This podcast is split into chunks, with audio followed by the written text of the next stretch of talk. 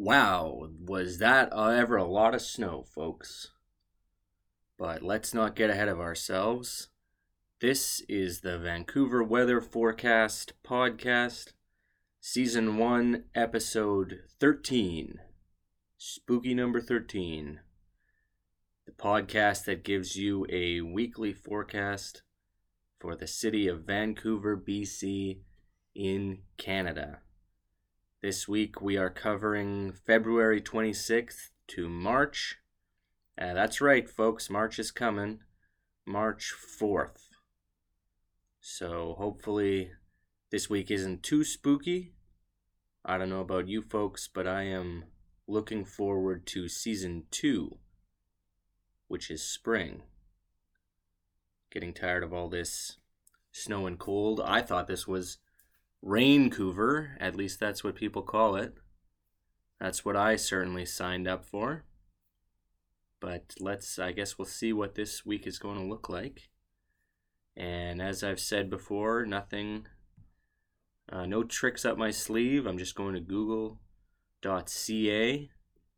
and I do a search for Vancouver weather, and this is provided by weather.com. And sometimes they're right, but I certainly can't no guarantees in this business. Today, Monday, a high of 6 degrees, partly cloudy, no precipitation, and a low of 2. And tomorrow, temperature wise, is going to be pretty much the same. High of 6, low of 3, but we've got rain. 70% chance of rain, and and hopefully it's just rain and not more snow. Wednesday, high of 6, low of 3 again. And, and again, we've got some rain, a 100% chance of snow, uh, or of rain.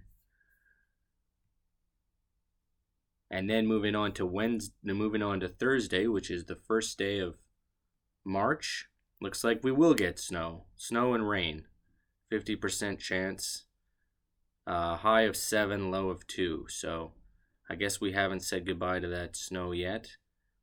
I guess uh, March is not going to be any more pleasant than February has been so far. Friday, high of 6, a low of 1, so a little cooler, but only a 20% chance of precipitation, so just partly cloudy. And then it actually, the weekend's not looking too bad. Saturday and Sunday. Saturday, we got a high of 6, low of 1, and only a 10% chance of precipitation.